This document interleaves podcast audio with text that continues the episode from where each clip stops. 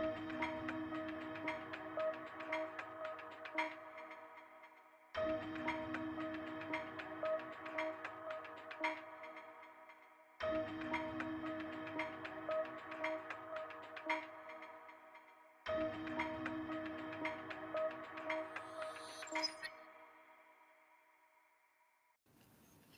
Merhaba arkadaşlar, herkese iyi akşamlar.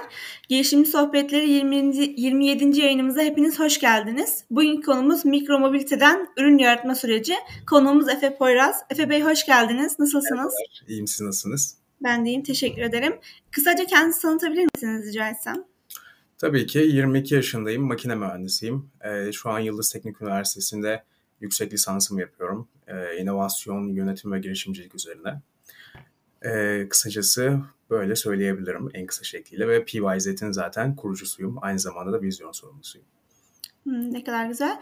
E, girişimimizin kuruluş hikayesini ve sunduğu hizmetlerden kısaca bahsedebilir misiniz?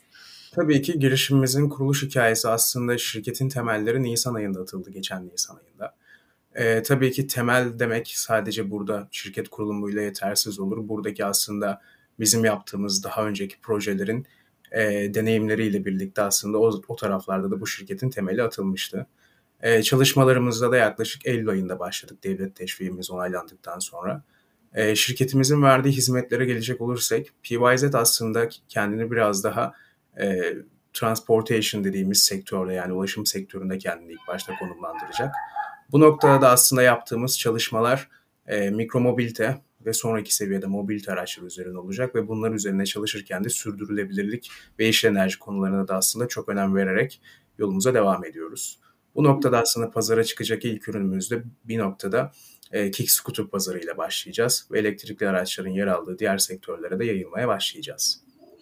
Evet, çok güzel bir hikayesi var ve e, bir yıl kadar öncesine dayanan bir girişim olduğunu anlıyorum ben burada. Tabii. Peki girişimizi aslında bahsettiniz ama girişimizin ileriye dönük hedefleri nelerdir ya nasıl bir gelecek planlıyorsunuz peki girişiminizde? Şöyle bizim yaptığımız aslında e, kısa, orta ve uzun vadeli planlamalar var bu noktada.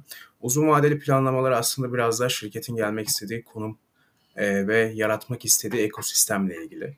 Bu noktada kısa vadeden başlayacak olursak biraz daha e, ilk önce sektörde e-bike ve kick scooter pazarında Tabii ki ilk önce burada yaptığımız çalışma kiralı bırak için değil biraz daha aidiyetlik üzerinde çalışıyoruz. Bu noktada da aslında bu pazarlarda pazara yön verecek şekilde çalışmalarla ilerliyoruz. Bundan sonraki pazarlarımızda da aslında yine elektrikli araç sektöründen devam edeceğiz ama bir noktada aslında yine yan taraftan da B2B tarafta da hizmet vermeye başlayacağız. Burada da tabii yine yeşil enerji ile ilgili çözüm ürettiğimiz bazı ARGE projelerimiz var. Bundan örnek vermek gerekirse hibrit aslında şarj istasyonları üzerine bir noktada çalışıyoruz. E, zaten iş çözüm ortaklarımız daha çok bizim çalıştığımız firmalar global firmalar bu noktada.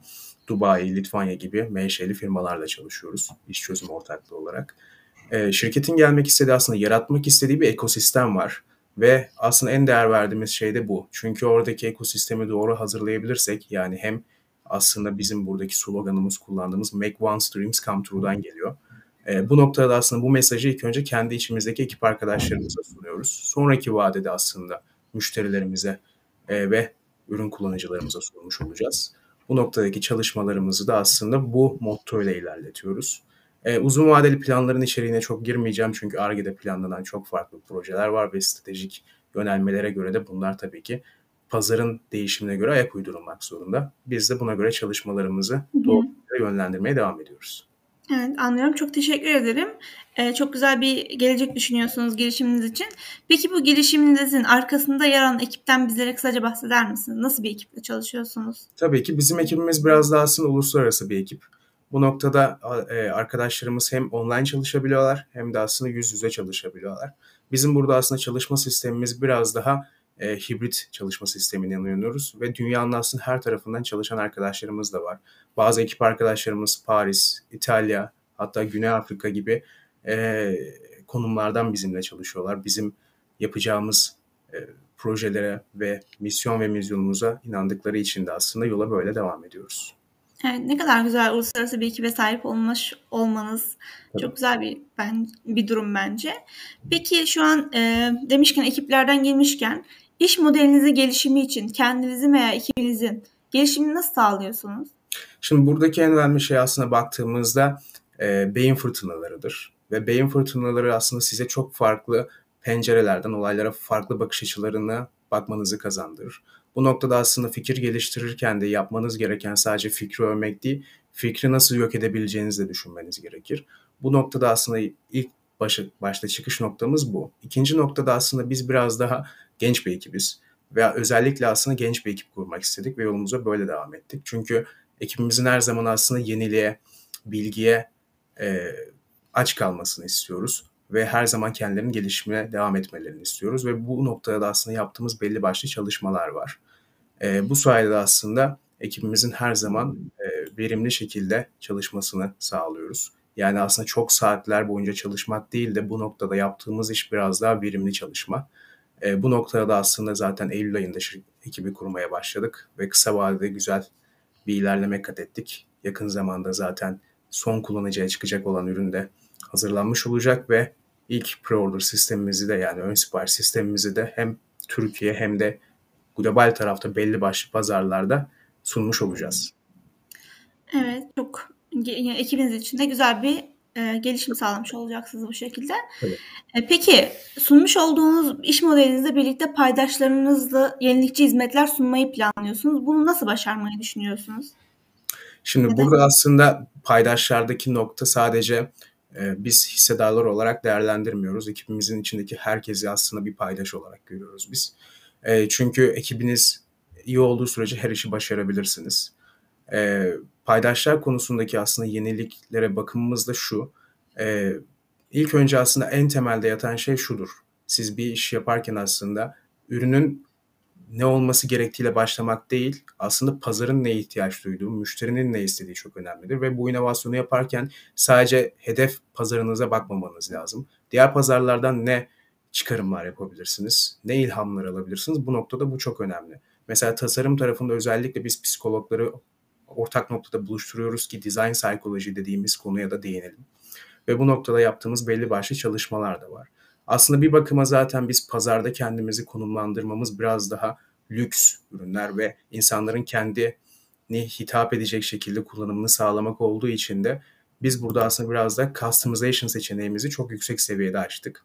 Bu noktada da aslında insanlar yani müşterilerimiz e, kendileri girip kendi ürünlerini istediği gibi e, bir core painting yani kaplama tasarımlarını yapabilecekler. Bu noktada isterse e, hediye olarak mesela arkadaşına kendisi gidip bunu sticker gibi de satın alabilir. Müşteri olarak ilk başta kendisine araba gibi de kaplattırabilir bunu. Bu noktada aslında bu sayede de orada e, sağladığımız olay şu oluyor. Örnek vermek gerekirse dolar emojili gökkuşağı renginde bir ürüne bile sahip olabiliyorlar.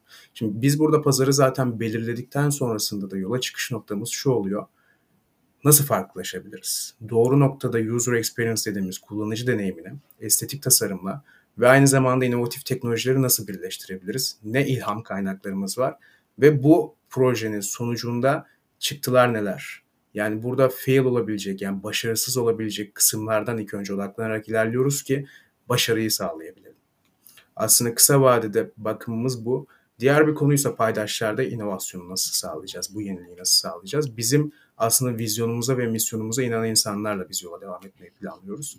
Çünkü aslında sıra gelmiş işler yapmak değil, bu noktada olduğumuz her pazarda pazara bir yön vermek istiyoruz. Pazarı takip eden bir firma olmayı planlamıyoruz. Bu noktada da aslında inovasyon dediğimiz konu bizim için çok önemli oluyor ve buna göre de belli başlı e, mottolarla ilerleyerek de tüm departmanlarla özellikle e, fikir aşamalarına çok önem veriyoruz ve onların fikirlerini nasıl geliştirebiliriz, olaya bakış açılarını nasıl değiştirebiliriz bu çıkış noktasıyla da yolumuza devam ediyoruz. Anlıyorum. Çok teşekkür ederim. Ee, girişimizden devam etmek istiyorum ben. Şimdi e, rakip ve pazar analizi muhakkak yapmışsınızdır. Sizce hı hı. girişiminizde sizi rakiplerinizden ayırdığını düşündüğünüz özellikleriniz neler nelerdir? Şimdi burada aslında birinci nokta bizim yola çıkış noktamızdaki tasarım mentalitemiz. Ee, biraz daha minimal ve futuristik dizaynlara çok önem veriyoruz. Ve bu dizaynı da aslında birleştirirken doğru user experience, kullanıcı deneyimine çok önem veriyoruz. Pazardaki aslında her ürünün belki kendi rekabet avantajını oluşturabilecek kendine özgü kullanıcı deneyimi avantajları vardır.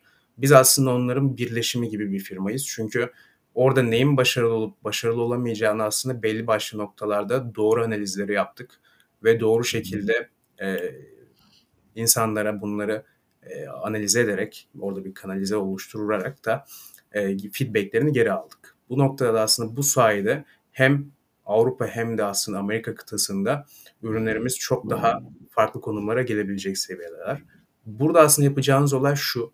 Bir bakıma sadece insanların bir ürün alacağı bir yer oluşturmak değil, kendi anılarını depolayabilecekleri, kendi e, karakterlerini yansıtacakları aslında bir üründen çok aslında e, onların aslında sürekli yanında olacak bir arkadaşı sağlamak. Bu noktada da aslında bu sayede e, daha farklılaşmış oluyoruz diyebiliriz. Aslında isim vermek çok istemiyorum markalardan ama pazarda olacağımız her sektörde bir bakıma aslında Rolls Royce edasıyla olacağız ama buradaki lükslük dediğimiz konu gereksiz lükslük değil, aslında doğru konuların birleşimini sağlamak ve evrilmeyi ona göre ayarlamak. Anlıyorum. Peki ben şöyle bir soru geliyor aklıma. Şimdi evet. girişimiz fikrinizde diğer rakiplerimizden aslında ayıran noktayı söylediğiniz zaman farklı olarak e, kullanıcılara ne tür imkan yani sorduğunuz imkanlar veya avantajlar sunuyorsunuz. Peki bunun size girişim dezavantajları var mı? Şimdi dezavantajlar tabii ki var. Mesela bizim maliyetimiz diğer firmalara göre zaten çok daha yüksekte. Bu noktada aslında biz yapmak istediğimiz fiyat performans bir ürün çıkarmak değil. Aslında en optimum ürünü ortaya koyabilmek. Yani burada insan biraz daha markalar artık şuna dönmeye başladı. Pazarda bir e, talep var, arz var. Bu zaten arz talep konusu yüksekte olduğu için o pazarlarda insan markalar biraz daha aslında birbirine benzemeye başladı ne yazık ki ve teknoloji artık gelişim noktasına gelmeye başladı. Bizim aslında isteğimiz de burada onları rahatsız edecek düzeyde ürünler çıkararak pazarın gelişimine, olduğumuz pazarlardaki gelişimi her zaman sağlayabilelim. Ve diğer bir konuda aslında mesela örnek büyük firmalarda örnek vereceğim e, futuristik mesela ürünler tasarlarlar ve bunları konsept olarak sunarlar. Buradaki sıkıntı konsept olarak sunup mesela pazarı öngörmek isterler ve uzun vadede planlar yaparlar ve hızlı e, değişemezler. Bunun en büyük sebebi de dikey yapılı aşmalarından kaynaklıdır. Bizim buradaki aslında inovasyon keyword'ümüz sadece ürünler için değil aslında şirketin her e, molekülünde DNA'sında yer alıyor ve bu noktada da e, doğru evrilmeyi sağlayabildiğimiz için de e, onlardan daha hızlı tepki verebiliyoruz ve e, daha aslında vizyoner bir ekip kurduk. Bu noktada aslında daha iyi işler ortaya koyabiliyoruz. Çünkü büyük firmalardaki en büyük sıkıntı zaten çok fazla aslında fikir farklılığı var ve aslında en yukarıdaki yöneticinin sözüne bakıyor. Bu noktada da oradaki bir vizyon eksikliği olduğu zaman da zaten tüm pazar ve gelişimlerini etkilemiş oluyor. Bu noktada aslında bizim amacımız biraz daha oradaki en optimum ürünü yaratarak bunu nasıl daha optimize ederiz? Nasıl e, daha uygun fiyatlarla sunarız? Biz hiçbir zaman zaten ucuz bir firma olacağız, ucuz bir ürün pazara sunacağız diye çıkmadık. Olabildiğince kaliteyi doğru adımlarla nasıl sağlarız? Nasıl pazarda yön veririz? Bunları sağlamak amacımız. Bir nevi rekabeti e, güçlendirmeye çalıştığınızı anladım ben. Rekabet kaliteyi getirir cümlesini destekler niteliğinde olarak.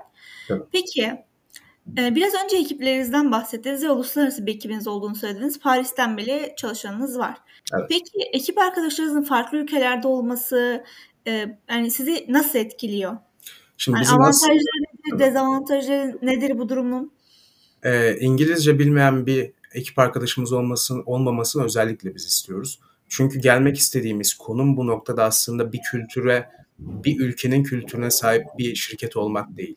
Burada aslında evrenselleşebilmek bizim için önemli konu. Bu noktadaki aslında kültür karmaşası bizim avantajımızı sağlıyor. Dezavantaj olarak şunu söyleyebilirim. Eğer mesela doğru e, iletişim becerisi olmadığında da bu sizin de dezavantajınıza dönebilir. Ama aslında bir bakıma Türkiye'deki mesela şirketlerin sıkıntısı da nedir? Aslında çoğu hepimizin yaşadığı sıkıntı. Türkçe konuştuğumuz için daha çok e, İngilizcemiz gelişemiyor. Bu noktada aslında biz bunu her zaman e, yukarıda tutmuş oluyoruz ve gelişimi zaten sürekli sağlanıyor. Çünkü her departmanımızda bizim yabancı arkadaşlarımız var.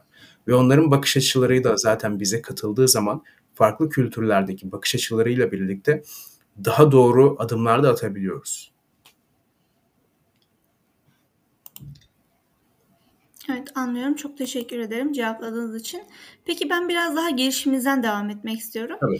Girişimimiz bildiğim kadarıyla Girişimci Parkı Ön Kuluçka'dan çıkmış Tabii. bir girişim. Ben Evet. bunun hikayesini merak ediyorum. Nasıl bir süreçti? Nasıl dahil oldunuz? Nasıl büyüdünüz? Nasıl mezun oldunuz gibi? Tabii. Ee, şöyle başlayayım. Biz ilk PYZ'i kurduğumda daha doğrusu e, zaten aslında 2-3 kişiydik o zamanlar. Ve bu noktada biraz daha amacımız zaten ilk önce e, fikri geliştirmekti ve dizaynları güçlendirmekti. O noktadan bu zamana aslında proje ve şirket çok evrildi. Çünkü buradaki en büyük nokta ne kadar çok kişileri dinlerseniz yani ne kadar çok fikrinizi anlatırsanız o kadar çok fikriniz gelişir. Çünkü o geri dönüşler önemli olan belki doğru geri dönüşler alamayacaksınız ama oradaki geri dönüşlerin analizini doğru yaparsanız doğru adımlarla ilerleyebiliyorsunuz. Bu noktada da aslında biz girişimci parkıyla e, Özgür Beylerin daha önce yaptığı bir yarışmada tanıştık. Orada yarışmayı kazandık. Sonrasında girişimci parkını aslında hak kazanmış olduk. O zamanlarda bizim zaten hani sadece kick projemiz yok dediğim gibi. Ürünlerimiz farklı farklı segmentlerde yer aldığı için e-bike ürünümüzle katılmıştık. O zamanlar ismi T1'dı. Şimdi isimleri değişti. Scooter'ın ismi T1, bisikletin adı SD1. Ee, girişimci Park'ın aslında giriş hikayemiz başka bir yarışmanın aslında başarı hikayesiyle başlamış oldu. Çünkü o zaman 3 e, gün orada kalıyorduk. E, ne yazık ki o zaman tek katılmak zorunda kalmıştım. Herkes 4-5 kişilik ekiplerle orada yer alırken biz fikri biraz daha online yürüterek ben oradayken yarattık. Ve güzel ilerlemek kat ettik. Sonrasında da zaten Girişimci Parkı ile tanışmış olduk.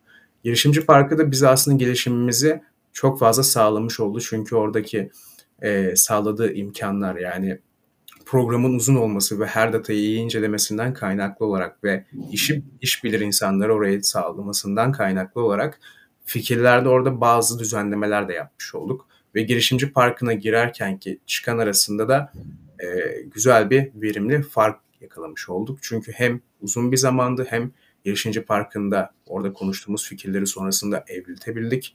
Hem oradan güzel detaylar aldık.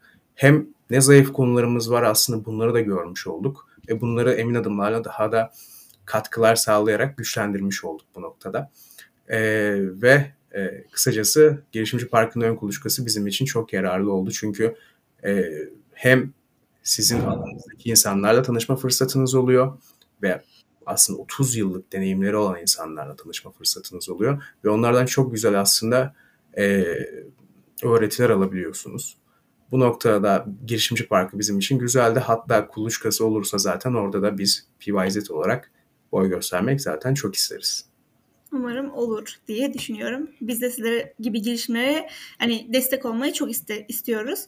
Peki ben bir şey soracağım ön kuluçka sürecinde. Sizi en çok zorlayan şey ne oldu ön, kulaç, ön kuluçka sürecinde? İstikrar. Çünkü aslında e, her startup'ın burada yaşadığı en büyük problemlerden biri zaten aslında bütçeyi doğru kullanıp, zamanı doğru kullanıp doğru işler yapmak.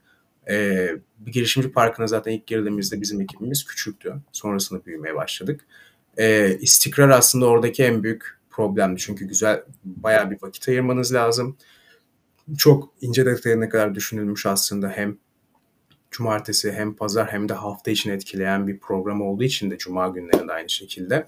Ee, istikrarı sağlamak burada en önemli aslında zorluktu. Biz bunu sağlayabildik. Sağlayamayan orada zaten programda çok fazla girişim oldu.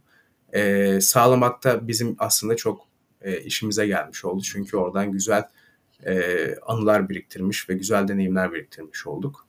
E, kısacası böyle söyleyebilirim. Evet anlıyorum.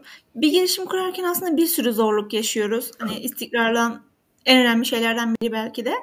Peki bir şey soracağım. Baştan sonra düşündüğünüz zaman hani birçok zorluk olabilir ama sizi en çok zorlayan hani bu sefer belki bitti hani bu girişim olmaz dediğiniz bir an var mı? Buna nasıl başa çıktınız? Hani bir başarısızlık anınız bu girişim ile ilgili. Hani... Tabii şöyle söyleyebilirim. Girişimlerde zaten aslında herhangi bir şirkette de olursanız olun ama özellikle girişimlerde çok fazla aslında başarısızlıkla karşılaşacaksınız ve bir sürü kriz yönetmeniz gerekecek. Özellikle bu başarısızlık beni çok kötü etkiledi işte bu zorlukları böyle açtım diye söyleyemem. Çünkü aslında her gün ayakta kalmanız lazım ve girişimci olmak istiyorsanız da buradaki en önemli konulardan biri de ekip yönetmek. Ve ekip yöneticisi olacaksanız da yani bir kurucu olacaksanız kriz yönetimini çok iyi başa çıkıyor olmanız lazım. Bu noktada aslında e, kriz yönetimi bir tarafa girişimlerin aslında zaten en büyük problemi Türkiye'de olmak üzere bundan söz edebilirim. Sınırlı imkanları. Aslında siz burada sınırlı imkanlarla her gün değişen e, gündem, değişen ekonomiye ayak uydurmaya çalışırken, değişen teknolojiye sıfırdan bir şey yaratmaya çalışırken bir noktada aslında sınırlı bütçeyle yarışıyorsunuz. Ve bunları yaparken de bir yandan da hem kendinizi tanıtmaya hem fikrinizi geliştirmeye hem ürününüzü geliştirmeye çalışıyorsunuz. Ve bunun aslında başarılı olmak istiyorsanız tek bir nokta var diyemeyiz. Çünkü aslında bir sürü orada iflerimiz var ve bunların aslında gün sonunda ortalama bir yönetimini, ortalama bir e, değişimini sağlayabilirseniz, bütüncüllüğünü sağlayabilirseniz zaten başarılı olabilirsiniz. O yüzden biraz daha resme bütüncül olarak bakmamız lazım. Evet anlıyorum. Ee, bir girişimde en önemli şeylerden birinin ekip olduğunu zaten söylediniz. Ben de size katılıyorum bu konuda. Ekibin e, size inanması ve fikre inanması gerekiyor. İnanç bittiği anda her şey bittiğini söyleyebilirim. Peki siz, e, ben bir girişim kurmadım henüz ve e, girişimci olarak size şu soruyu sormak istiyorum. Girişimin en, belki de en büyük yaşadığı sorunlardan bir ekip kurmak ve ekibin sürekliliğini sağlamak denilebilir. Siz Tabii. bunu nasıl sağladınız? Bu zamana kadar hani eminim ki baştan sona bir sürü ekip arkadaşı gelip gitmiş ola, olduğunu düşünüyorum. Tabii yani çoğu girişimde zaten bir sirkülasyon olur. Bu sirkülasyon zaten her zaman olmak aslında bir bakıma da zorundadır. E, çünkü o sirkülasyon aslında e, girişimlerin en nihai temelinde yatar. Yani bu sirkülasyon zaten her zaman olmak zorundadır. Yani siz insanlara ne kadar çok büyük bir bütçe verseniz sonuç olarak nihai olarak orada sıfırdan bir aslında fikir geliştiriyorsunuz. Sıfırdan bir iş kuruyorsunuz. E, bu noktada da insanların belli bir noktadan sonra ayrılması tabii ki olacak. Ama aslında bu bir dezavantaj değil. Çünkü sizin zaten gün sonunda artık fikrinize ve e, misyon vizyonunuza inanamıyorsa, yani motivasyon kaybı yaşadıysa ve yollar ayırmanız gerekiyorsa o insan gitmek zorunda. Yani orada özellikle kanser damarlar tutmamanız lazım.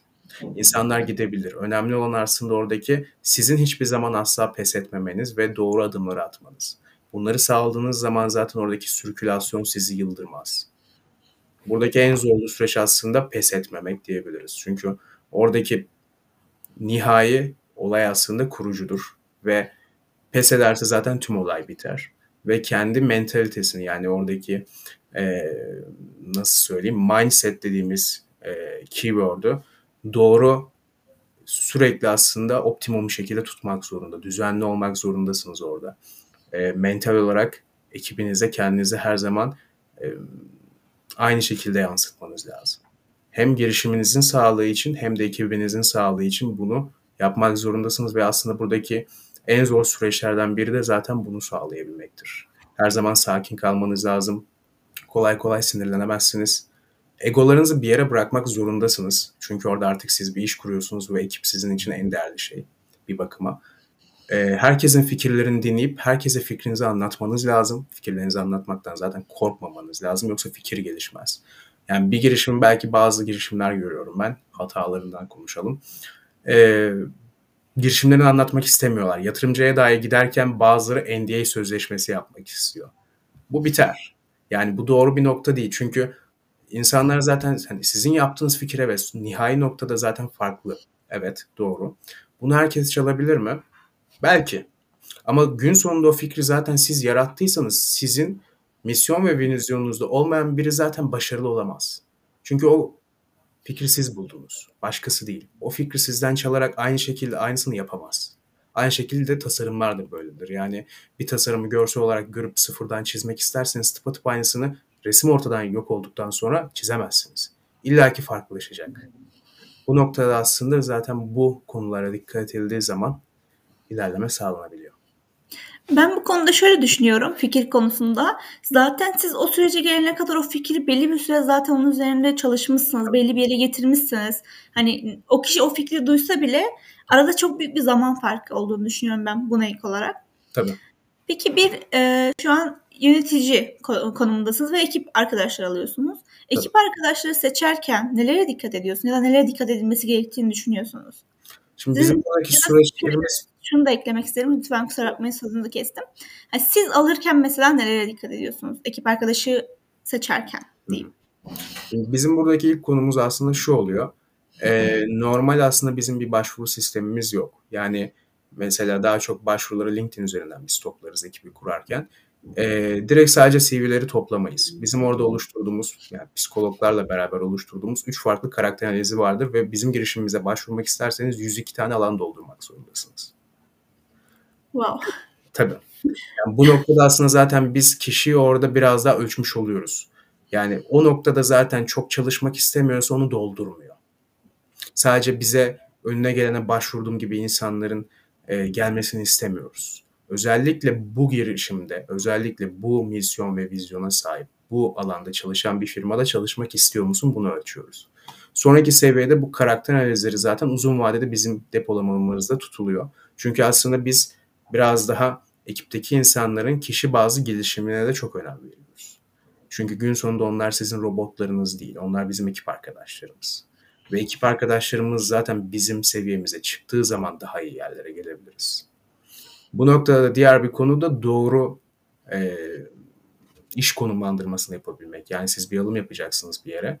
Alımı yapmadan önce zaten doğru planlamayı yapıp kaç kişiye ihtiyacınız var, neden ihtiyacınız var, hangi konuma onu konumlandıracaksınız, iş tanımı ne? Bunlara dikkat etmeniz lazım. Özellikle çok deneyimli bir insan almanıza gerek yok. Evet deneyimli insan iş, işinize yarar ama girişimlerde zaten deneyim aslında beraber kazanılan bir şey. Bu noktada en önemli şey aslında e, bizim için konuşuyorum. Yaratıcı düşünebilmesi. Çünkü bizim yapmak istediğimiz, e, olmak istediğimiz yerlerdeki konumlarda sıradan şeyler yapamayız. Ve o yaratıcı düşünce bizim için çok önemli bir konu. Bunlara dikkat edildiği zaman yani nasıl söyleyeyim mesela tasarımda örnek vereyim. Bir programı biliyor olması tasarımcının çok iyi şekilde onun çok güzel tasarımlar yapacağı anlamına gelmez. O noktada çünkü aslında biraz daha kendi DNA'sı oluşmuş oluyor. Kendi bilinç açısı, kendi yarattığı mindset'i çok önemli oluyor. Ve bu arkadaşları zaten alımını yaptıktan sonrasında da bizim mottomuz ne? Bizim çizgilerimiz nasıl? Biz neler yapıyoruz ve düşünce mentalitemiz nasıl? Bunları aslında uzun vadede ekibe entegre ediyoruz. Olması gereken Evet, çok teşekkür ederim. Ben bir şeyim çok merak ettim. O Tabii. hani psikologlarla oluşturduğunuz 102 tane kategori Tabii. dediniz değil mi? Ben yanlış anlamadım. 102 tane alan dolduruyorsunuz. Yani alan. 102 tane soru var.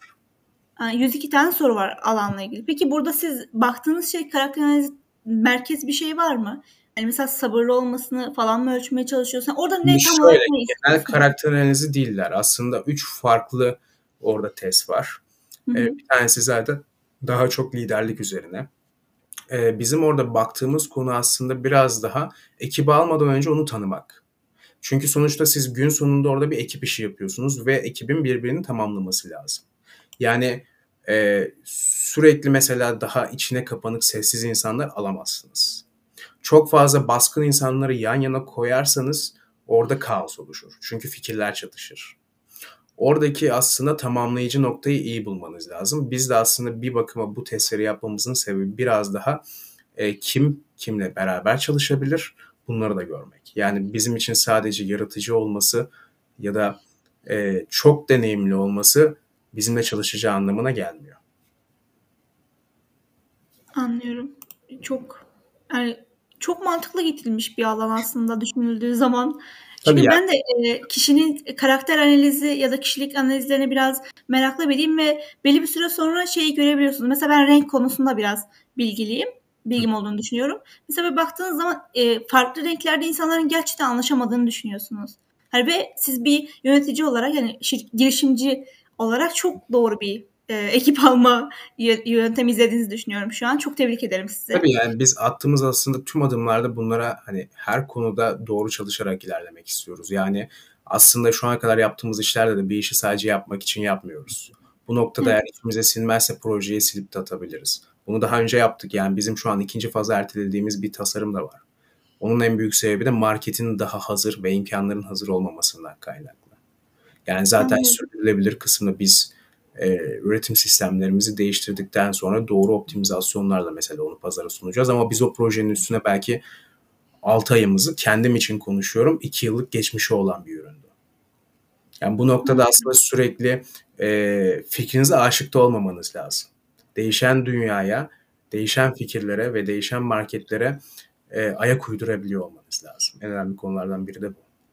Yani burada bir nevi de girişimcinin esnek olması gerektiğini söylüyorsunuz Tabii. anladığım kadarıyla. Tabii. Değişen şartlara uyum sağlayabilmeli. Peki artık böyle girişimcilik e, bir girişim sahibi olarak ben size sormak istiyorum.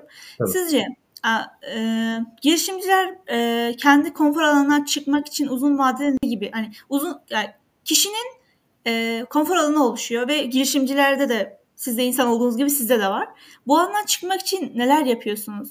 Ya da size bu, bu alandan çıkmak size ne gibi faydalar sağlıyor bir girişim kurucusu olarak? Şimdi şöyle söyleyebilirim şimdi. İlk önce zaten aslında bir girişim kurmak aslında konfor alanınızdan çıkmanıza zaten zorunlu tutuyor. Zaten o noktada siz kurmaya karar verdiğinizde ilk adımı attığınızda konfor alanınızdan çıkmış oluyorsunuz. Bu noktada aslında yapabileceğiniz farklı e, olaylar var. Bir, ben mesela home office çok çalışamam. Yani evet belki diyelim bazı günler remote çalışıyoruz ama ben yine onu evden yapmıyorum. Çünkü hani biraz da aslında kendinizi tanımak da çok önemli. Kendinize biraz daha e, dost gibi yaklaşmanız lazım. Oradaki sizin aslında dezavantaj ve avantajlarınız neyse buna göre kendinizi planlamanız lazım. Tabii ki buradaki e, nihai noktaya geldiğimizde de aslında konfor alanından çıkmak kolay bir şey ama konfor alanından çıktıktan sonra oraya ayak uydurabilmek çok farklı bir şey. Genelde konfor alanına geri dönme gibi bir durum oluyor mudur sizce? Ya da Tabii. Yani Boşlama, böyle olursa çok istikrar, da başarılı olamayacağını anlıyorum ben buradan. Zaten çoğu girişimin yani buradaki oran da vardı. %90'ın üzerinde olması lazım. Girişimlerin dead valley dediğimiz ölüm vadisinden çıkamamalarından sebeplerinden biri de bu. Kurucularından kaynaklanır ilk başta. Hı hı. Çünkü kendi motivasyonlarını kaybederler ya da kendi konfor alanlarına dönmeye başlarlar. Ve bu noktada aslında zaten o zaman e, ekip ve fikir de zehirlenmeye başlar. Çünkü oradaki her zaman aslında e, istikrarı koruyabiliyor olmanız lazım. Bütün zorluklara dik durabilmeniz lazım. Anlıyorum. Peki sizce bu girişimcilerin e, konfor alanına geri dönmeleri ya da konfor alanından çıkmak istememeleri için hani kendilerine söyledikleri bahaneler neler olabilir? Yani çıkmak zorunda değilim, bunu bu şekilde de halledebilirim. Mesela esnek olmayan bir e, girişim kurucusu düşünelim. Hı. Kendisi o fikre aşık ve onu yapmak istiyor. Sizce Hı. bunu kendisine nasıl söyle nasıl ikna ediyor olabilir kendisini bu konuda ya da çıkmamak, geri dönmek konusunda? Şimdi bu konuya özellikle kendisini ikna ediyor olarak bakmamıza gerek yok aslında bir bakıma. Hı. Çünkü e, bir noktada aslında kör olmuş oluyor. Çünkü Hı. kendisine o kadar çok belki güveniyor ki aşık olduğunu düşünelim fikre. Diğer insanların fikirlerine önem vermeyecek seviyeye geliyor. Mesela şimdi burada dediğimiz gibi e, kendini inandırmak, aşık olmak bir konu. E, konfor alanına kendini inandırmak farklı bir konu konfor alanına inandırmak zorunda da değil. Kişi belki yorulduğunu hissettiği zaman mental seviyesi düşerse zaten olay biter. Oradaki konfor alanına dönme belki bir bakıma mental kayıptan yani kaynaklanır ama girişime aşık olup, fikre aşık olup kör olmak çok farklı bir dünya. Oradaki aslında girişimcilerin yapabileceği şey sürekli araştırma yapıp kendilerini belki geliştirmelerini sağlamak ve aynı zamanda fikirlerini gömecek insanlarla görüşmek bir bakıma. Çünkü şeytanın avukatlığını biri yapmadığı sürece size ya da siz onu dinlemediğiniz sürece bir nokta ilerleyemezsiniz. Biz mesela buna çok önem veririz. Yani bir fikri geliştirirken özellikle şeytanın avukatlığını yaparız. Bu fikir nasıl gömülür? En önemli konu. Peki bur- burada bu- burayı biraz daha açar mısınız şeytan, şeytanla şey yapmak. Şeytanın avukatlığını mı? Ya bu aslında bir terim. Yani şeytanın avukatlığını evet. yapmak derken mesela diyelim ee, nasıl bir örnek vereyim? Tamam şimdi şöyle ben başka yerlere konuşmaya gittiğim zaman da mesela üründen örnek veriyorum. Şu an üründen örnek vermeyeceğim. Mesela ikinci faz atmamızın sebeplerini şu an ürünleri ben gömebilirim. En büyük sebebi zaten bunu daha önce yapmamızdan kaynaklı. Biraz daha sunum tekniklerine ilerleyelim. Diyelim ki sizin bir girişiminiz var e, ve bir yatırımcıya sunum yapacaksınız. Sunuma hazırlanıyorsunuz. E, açıklarınızı nasıl bulursunuz? Karşınızda onu gömecek, o fikri evet. dezavantajlarını söyleyecek insanlara ihtiyacınız olur. Aslında buradaki evet. şeytanın avukatlığı dediğimiz terim de budur.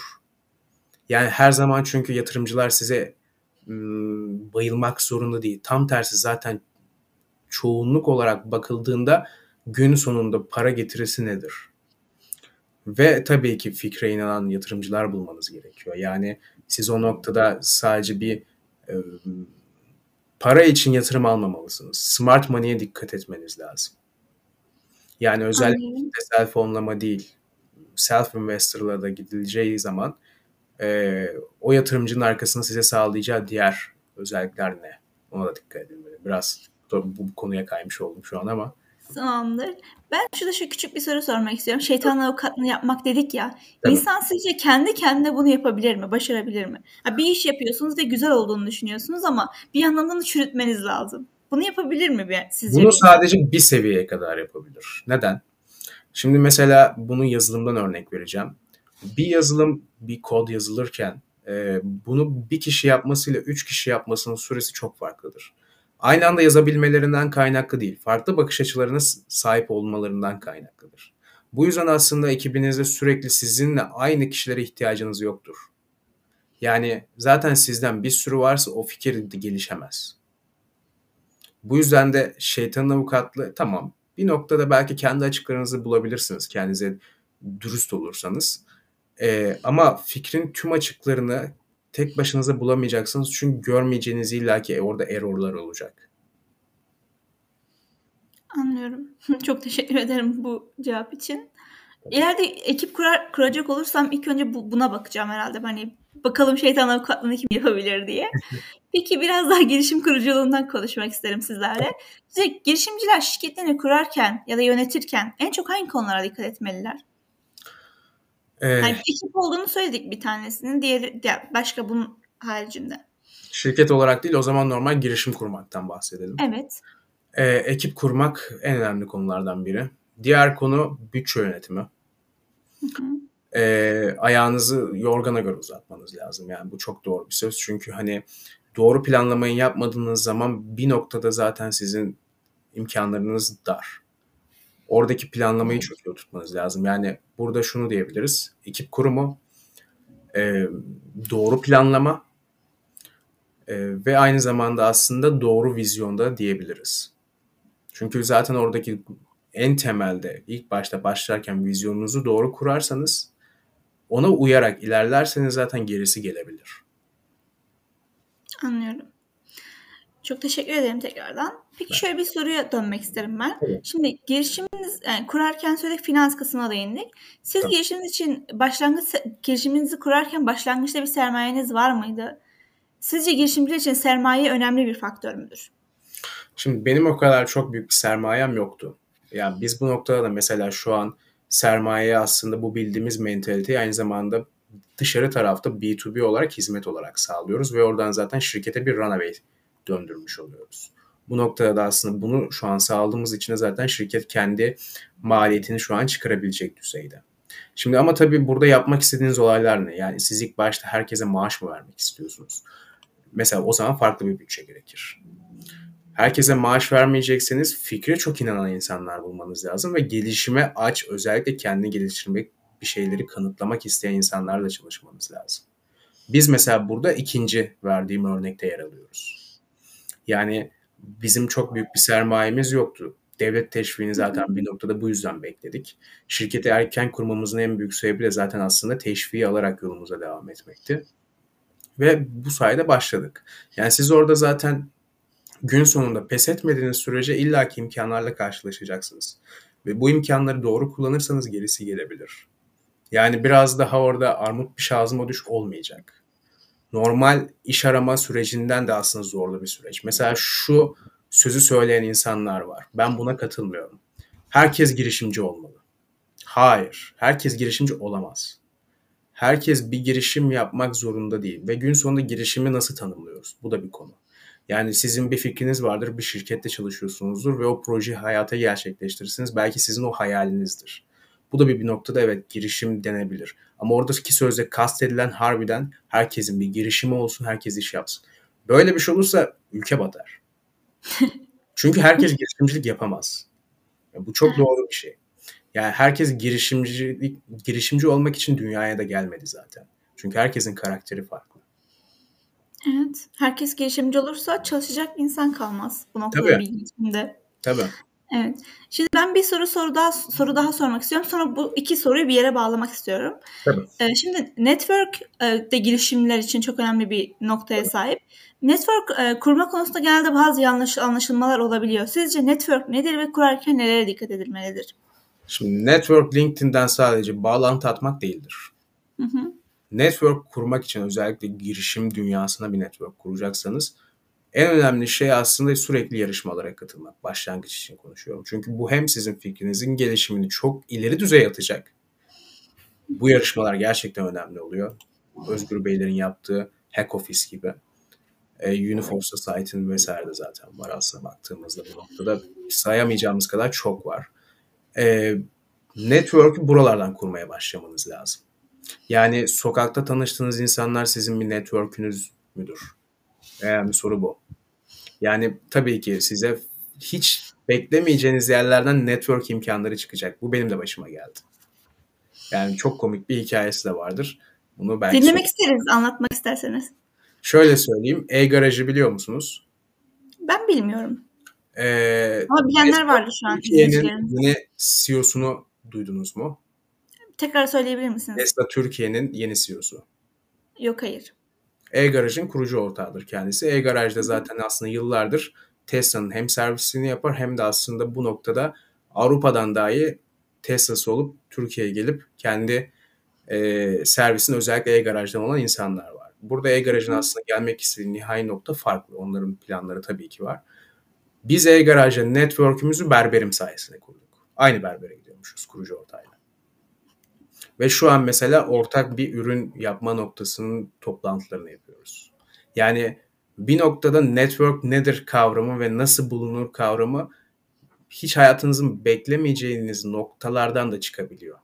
Ama özellikle network kurmak için yapmanız gerekense aslında girişim dünyasının içinde bulunmak olabilir. Yani sürekli aslında insanlarla tanışmanız lazım. Danışın, insanlarla konuşun ve kuluçka programları mesela girişimci parkının zaten ön kuluçka programı gibi yerlere katılarak kendinize değerli insanlar edinin. Ve bu networkleri düşünürken her zaman aslında bu insan benim ne işime yarayabilir? Şu an ya da gelecekte. Ben bu network'ü nasıl kullanırım? Bunların planlarını yapıp kenara not edin ki e, sonrasında yeri geldiğinde aklınızda bulunabilsin. Anlıyorum. Çok teşekkür ben, ederim. Sadece bağlantı atmakla olmuyor kısacası. Evet. Onu biliyorum. Peki yani LinkedIn'den bağlantı attık. O kişiyle yüz yüze gelme şansımız yoksa nasıl sizce network'ü dahil edebiliriz onu? Hani şu an şey dediniz sanırım. A değil bağ kurun cümlesini evet. özetlediniz. Evet. Yani şu an izleyicilerimiz arasında öğrenci olan ya da girişimci olmak isteyen bir sürü arkadaşımız vardır. Fikri olan arkadaşımız vardır. Şu an atıyorum farklı bir yerde, farklı bir ilde, ülkemizin farklı bir ilinde. O insan İstanbul'da, diyelim ki o kişi de farklı bir ilde. O kişi onunla nasıl bağ kurabilir? Şimdi şunu yapabilir. Bir de diyelim ki hiç tanımıyor. Evet. Ve ona nasıl ulaşacağını da bilmiyor. Bu evet. noktada aslında business dünyasına baktığımızda çoğu insanın kendi LinkedIn hesapları var. Instagram'a vesaire girmeyeceğim. Çok mantıklı değil oralar. LinkedIn hesabına ilk önce mesela bir takip listeyle başlayıp bağlantı kurup hatta takip listeyi atarken orada kendisini tanıtan ve neden bağlantı kurmak istediğini anlatan bir mesaj atabilir. O kişi elbet ona geri dönüş yapacak. Yapmıyorsa zaten o network'ü kurmanızın bir anlamı yoktur ona eminim. Gerçekten yoktur. Yani siz o ne, bağı istediğiniz sürece, o enerjiyi karşıya yansıttığınız sürece karşıdan geri dönüş alabilirsiniz. Belki kısa sürede alamayabilirsiniz. Zorlu insanlarla da karşılaşacaksınız. Çünkü herkesin yoğunluğu bir değil. Eğer üst taraftan insanlarla görüşmek istiyorsanız çok daha yoğun oluyorlar. Bu noktada o yüzden aslında kovalamayı bırakmamanız lazım. Sürekli darlamanız lazım insanları. Sizce bu darlama bir yerden sonra karşı tarafı sıkmaz mı? Sıkabilir ama orada işte ipin ucunu kaçırmamak çok önemli. Yani doğru şekilde ve doğru hitap, doğru yazım teknikleriyle yapmak lazım.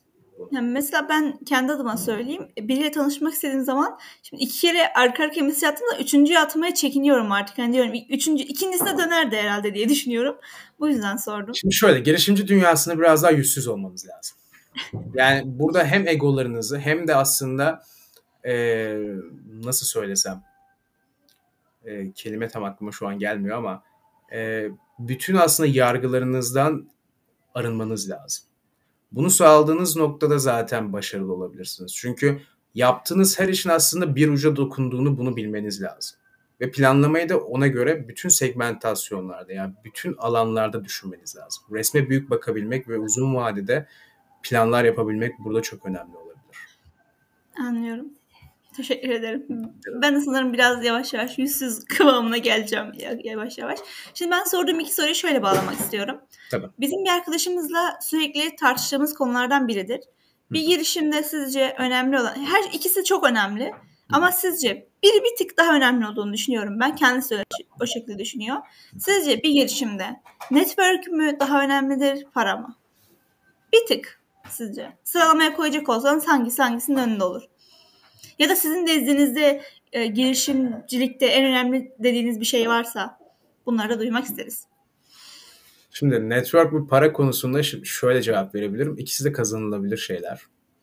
Ama network'ü elde etmeniz paradan daha kolay. Bunun en büyük sebebi zaten siz fikrinize inanıyorsanız ve doğru şekilde bunu planladıysanız yani fikriniz gerçekten iyiyse o network'ü gün sonunda elde edeceksiniz zaman. Ama başlangıçta daha büyük bir sermayeniz olabilirse daha çabuk istediğiniz yerlere gelme şansınız olabilir. Tabii bu paranın yok olma şansı da var. Çünkü doğru insanlara doğru deneyimi, doğru e, fikri yansıtamazsanız o para çöp olur. Yani aslında burada biri birinden daha bir tık daha önemli dersek belki para olabilir network'ten çünkü network elde edebilirsiniz ama özellikle biri diğerinden çok daha önemli diyemeyiz. Çünkü burada değinmemiz gereken çok farklı noktalar var. Anlıyorum. Teşekkür ederim. Ee, sanırım arkadaşım e, kazanmış oldu burada. o parayı savunan biri, ben network'ü savunan biriyim. Network'ün parayı getirebileceğini düşünüyorum. Ben kendisi para olduğu zaman da network'ün kendiliğinden oluşabileceğini düşünüyor. Şimdi network'ten network'e bu iş değişir. Hı hı. Özellikle ülkeden ülkeye bazlı olarak o network'ün nasıl bir şey olduğuna bağlı olarak da değişir. Buraya çok girmeyeceğim. ee, ama gün sonunda normal bir girişimci dünyası olarak baktığımızda network'e ulaşabilirsiniz. Gerçekten yani e, çünkü artık öyle bir seviyeye geldik ki dünyanın her yerinde her insanla görüşebiliriz. Evet. Yani ama bu noktada eğer sıfırdan başlıyorsanız ilk başta para daha önemlidir. Bunu söyleyebilirim. Tabii fikriniz ise. Tamamdır. Teşekkür ederim. Bunu ben de bir düşüneceğim bu konuda. Peki şöyle bir soru sormak istiyorum. E, siz de bir mühendis, e, makine mühendisisiniz. Adayı öğrenci değilsiniz değil mi? Yanlış bilmiyorum. Yok ben yüksek lisans yapıyorum. Evet yüksek lisans tamamdır. Şimdi mühendislik mezunlarının hayali genellikle alanlarıyla ilgili bir şirket kurmak oluyor. Bu konuda size örnek almak isteyen genç girişimcilere ne önerirsiniz? Ya sıfırdan başlamak isteyenler için de tavsiyeleriniz varsa dinlemek isteriz. Şimdi özellikle makine mühendisi alanında bir girişim Hı-hı. kurmak istiyorlarsa ilk önerim kusana kadar proje yapsınlar. Başarısız olsunlar. Gerçekten yani mesela ben geri dönüp baktım şu ana kadar 12 tane projeyle uğraşmıştım öğrenci zamanımda. Ve bunlar harbiden uzun soluklu projelerdi. İyi ki o deneyimleri elde etmişim diyorum. Çünkü o deneyimlerin aslında bana kattığı e, fikir ve bilgiler sayesinde PYZ'in temellerini attık. Yani zaten bir buçuk iki yıl boyunca ben PYZ'de neler yapacağımızı düşünerek ilerledim. Çünkü öbür tarafta zaten projeler gelişirken, projelerde başarısız olurken öğreneceğiniz çok fazla şey var. Diğer bir konu staj yapacaklarsa girişim kurmak isteyen insanlara söylüyorum. Büyük kurumsal firmalara bir gidip çalışsınlar. Çünkü orada yapılan hataları görüp ne yapmamanız gerektiğini daha iyi öğrenebiliyorsunuz. Anlıyorum. Teşekkür ederim. Peki ben şu soru, bu soruyu şöyle hemen çevirmek istiyorum. Ee, peki girişimcilerimiz yola çıkmadan önce henüz öğrenciyken üniversite döneminde kendilerini geliştirmek için daha farklı sizce neler yapabilirler? Staj dediniz, proje deneyimi dediniz. Sizce bunun yanına daha ne gibi şeyler eklenebilir? Şimdi diğer bir konu aslında burada mindset diyebiliriz. Çünkü benim de bir sürü sınıf arkadaşlarım vardı ve o mindset'i kazandırmam e, söyleyerek dilimde tüy bitene kadar yaramadı. Sonrasında mezun olduktan sonra zaten görmüş olduk benim bakıma. E, ama şunu söyleyebilirim. E, düşünce biçimlerini evriltebilmek çok önemli. Üniversite bir bölümden mezun olmak için gideceğiniz bir yer olmamalı. Birinci noktada sosyalleşmek doğru noktada. Ve o sosyallikten insanları tanıyarak kendinizi nasıl geliştireceğinizi de göstermeniz gerekir. Diğer yapılması gereken bir konu benim tavsiyem mesela Harvard Business Review'un yayınlarını okumaları var. Yani çok güzel kitap setleri var. Happiness'tan tutun da e, Leadership'e hatta girişimcinin el kitabına kadar çok farklı yayınları var. Bunları okumalarını tavsiye ederim. Çünkü farklı bakış açıları kazandıracaklar ve okurken yanlarında bir not defteri olsun. Ve aklına gelen fikirleri oraya yazsınlar. Benim tonlarca dolu öyle defterim var şu an. Ve bunu yaptıkları zaman zaten büyük resme ulaşabilirler. Anlıyorum. Çok teşekkür ederim ben üniversite öğrencileri, öğrencileri adına. Şimdi bizim izleyicilerimizde farklı kitleler var. E, normal e, üniversite bitirmiş öğrencilerim, e, kişiler de var, gençlerimiz de var. Sizce giriş, e, şöyle sormak isterim bu soruyu. Girişimci olmadan önce gençlerimize e, kendini geliştirmek için vereceğiniz tavsiyeler var mıdır? Peki aynı mıdır? Yani üniversite öğrencisiyken biraz daha hayat e, rahat oluyor. Ama bir iş dünyasına girdiğimiz zaman yine de bir girişimci olmak istiyorsak ne gibi tavsiyelerde bulunmak istersiniz? Şöyle ben mezun olduğumda işe girmiştim PYZ'i kurduktan sonra. İkisini bir arada götürebilmek kolay bir şeydi. Çünkü aynı anda mesela yüksek lisansım da vardı. Yani sabah 8.30'da Ümraniye'de oluyordum Beşiktaş'tan kalkıp. Akşam 6'ya kadar çalışıp 6'dan 7'ye yüksek lisansa yetişip 7'den ona yüksek lisans dersleri geri kalan tüm boş vakitte de PYZ'in neler yapacağı ve şu anki iş tanımlarında neler yapılması gerektiği, ekip yönetimi gibi konulara değiniyorduk. Toplantılara bakıyordum. Bunları aynı anda yapmak aslında zor bir süreç. Evet. Ama zaten bunu başarmak isteyen bir riyseniz yani hı hı. işte çalışıyorum. E, finansal konularım o kadar iyi değil. Bir işte çalışmaya devam edeceğim ve bir yandan fikir geliştireceğim diye. Yavaş yavaş ilk önce aslında internette olan çok fazla bir girişim neye sahip olmalı, önce neler yapılmalı dediğimiz gelir modeli, fikir, hı hı. aslında yılın kanvas dediğimiz kanvası doldurarak başlaması lazım. Sonrasında iş modelini düşünmesi lazım. Ve bunları bir anda bir haftada olacak bir şey değil. Yani bir yandan işte çalışırken bunlarla başlayıp fikri oturtup eğer teknolojinin hemen ayak uydurabileceği bir şey değilse eğer eğer farklı bir şey düşünüyorsa bunu yapabilir. Bu noktada bunu sağlayıp sonrasında e, ekip oluşturmaya başlayabilir. Akşam boş vakitlerinde kalırken ekipleri de netleyebilir. İşte de WhatsApp gruplarından bakmaya devam eder. Uzun vadede ne zaman fikir e, artık evrilip pazara çıkma noktasına yakın olmaya başlar. O zamandan sonra işini bırakıp devralabilir. Ama o noktaya kadar eğer kendi finansal güvencesi yoksa bir işi bırakıp direkt startup'a bakmak kolay bir şey değil. Çünkü insanların en büyük aslında Türkiye'deki sıkıntılarından biri de maddi konular. İnsanlar geçim kaynağını sağlayamadan bir fikir yaratıcılığı yapamazlar. Bizim de zaten PYZ olarak vermek istediğimiz nokta bu. Yani nerede yaşarlarsa yaşasınlar, Türkiye'ye dahil olmak üzere bizim çalışanlarımız öyle bir noktaya gelsin ki maddiyat umurlarında olmasın. Biz onlara öyle bir kazanç sağlayalım. Hı hı. Artık sadece işteyken işe baksınlar istiyoruz. Bu yüzden sırf bizim çalışma saatlerimiz sabah 10 akşam 6'dır. Sabah 8.30'da başlatmayız. Çünkü sabah 8.30'da çağıran kurumsal firmalarda şöyle olur. Adam oraya 8.30'da gelir, kahvaltısını etmemiş olur büyük ihtimal. Kahvaltı eder, çay kahve içer, sohbet biraz. Belki biraz mailing yapar, saat 10. Ona kadar zaten hiçbir şey yapılmaz. Bu noktada zaten bizim onda başlatma sebebimiz de insanlar kendi zamanlarına da ayırmaları lazım. Yani zaten aslında bunların çok güzel tezleri ve analizleri de var. Beyaz yakalıların çoğu kendi yaşamını e, sürdüremiyor. Çünkü hayatları iş, hafta sonu. Bu kadar. Bizim isteğimiz zaten bu yüzden kendilerine vakit ayırsınlar ki orada bir bakıma artık sadece işe odaklansınlar. İşteyken hafta sonu yapacağını düşünmesin. Oradayken sadece işe odaklansın ve mesela bizim diğer bir planladığımız konuysa artık biraz daha gelir modeli oturup center'laşma başladıktan sonra günde herkesin bir saat kendine ayıracağı eğitim süresi olacak. Bunun en büyük sebebi şu, eğer Simon Sinek takip etmiyorsa arkadaşlar öneririm. E, mesela bu yüzden benim title'ım Vision Officer'dır. Yani sonraki seviyede şu an asla kendimize C-level diyemeyiz. Ona göre bir hacimde olan bir şirket değiliz. Ama hı hı. olsak dahi bizim şirketimizde öyle bir CEO kavramı kurucu olmayacak. Çünkü o noktada aslında farklılaşmak ve doğru noktadaki adımları atmanız lazım. Bir startup daha başta kendine CEO diyorsa zaten egoları vardır ve kendi e, sınırlarını aşamamıştır. Bağlarından kopamamıştır. Şimdi bu noktadan diğer tarafa nasıl bağlayacağım? Oraya geleyim. E, dondunuz mu? Ben evet. Şu an bir donukluk oldu. Tamamdır. Şu an beni göremiyorsunuz sanırım. Sesimi alabiliyor musunuz ama? Sesinizi alabiliyorum aynen. Tamamdır. Ben e, sona doğru yaklaşırken diğer sorumu e, sorayım sizlere. Tabii. Şu an bizi dinley- dinleyen e, katılımcılarımıza neler söylemek istersiniz? Ee, neler söyleyebilirim? Özellikle girişimci arkadaşlarımıza, girişim yapmayı planlayan arkadaşlarımıza bu mesajımı iletebilirim. Hı hı. Ee, pes etmeyin.